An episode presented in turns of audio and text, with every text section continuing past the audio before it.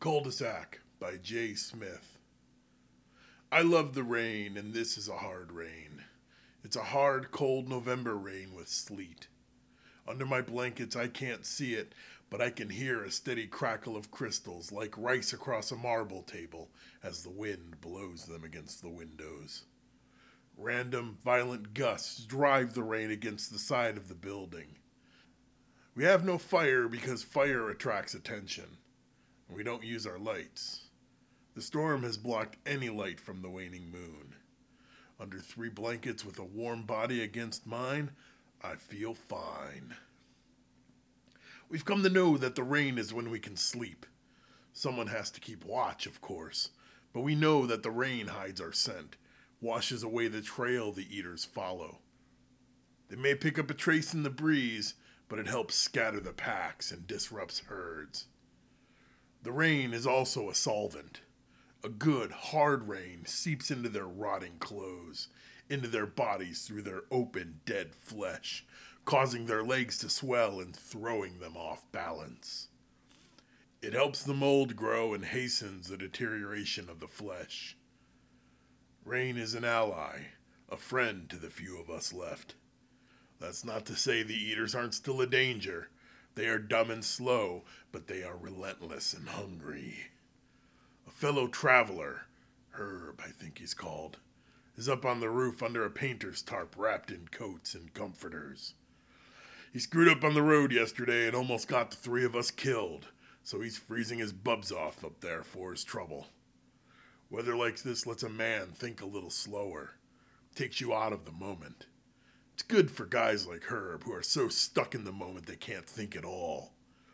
In some ways, I don't like it because I start to think about everything I lost, how different things are now than just 6 months back.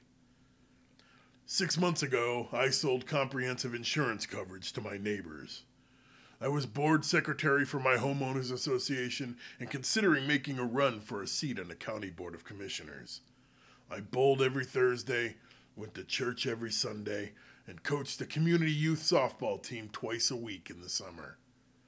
I paid my taxes, supported the troops, threw a couple of bucks in every tin can shoved in my face outside the local Kmart, and did as I was told.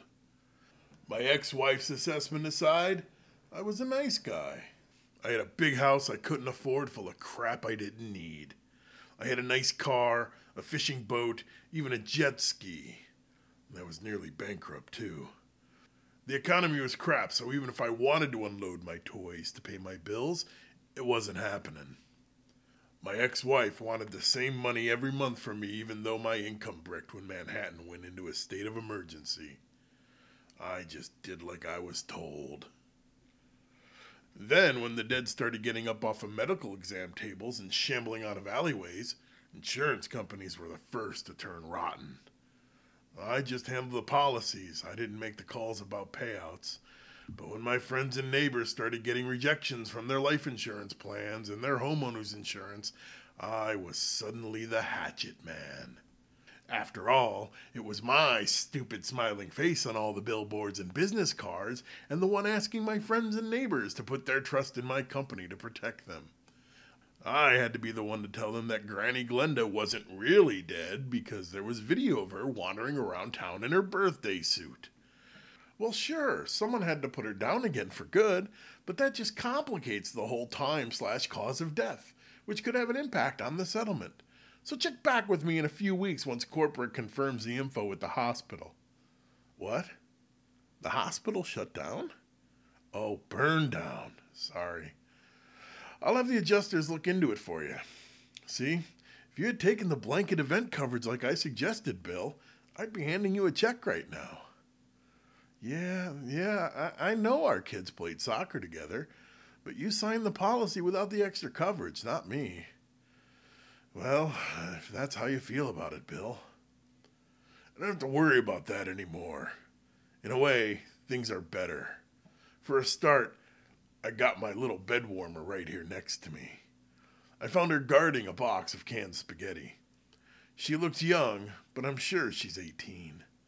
Hell, everyone who's lived this long deserves an honorary adulthood badge. Her name is Gina, or Jenna. We don't talk much, but she's happy to be here, happy to snuggle up tight against me under the blankets.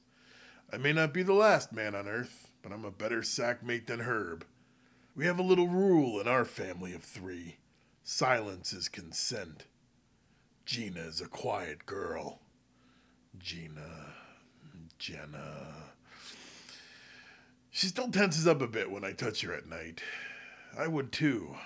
But she loosens up a bit when I hand her my flask. The kid's got a taste for whiskey now.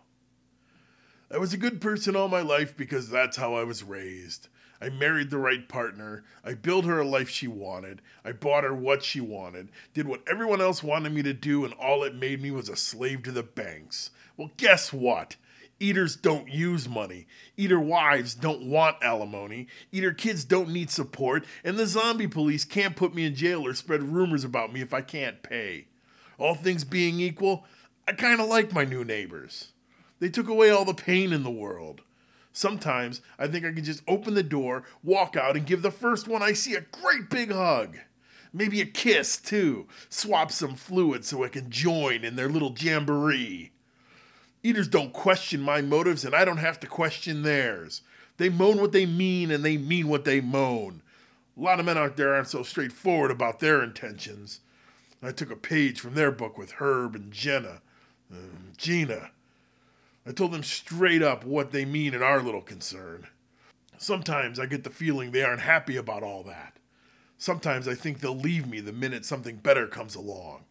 Just like my family. Just like the way it was. Well, the way it was is dead. Most of it. Bits and pieces still need to go gray and cold yet.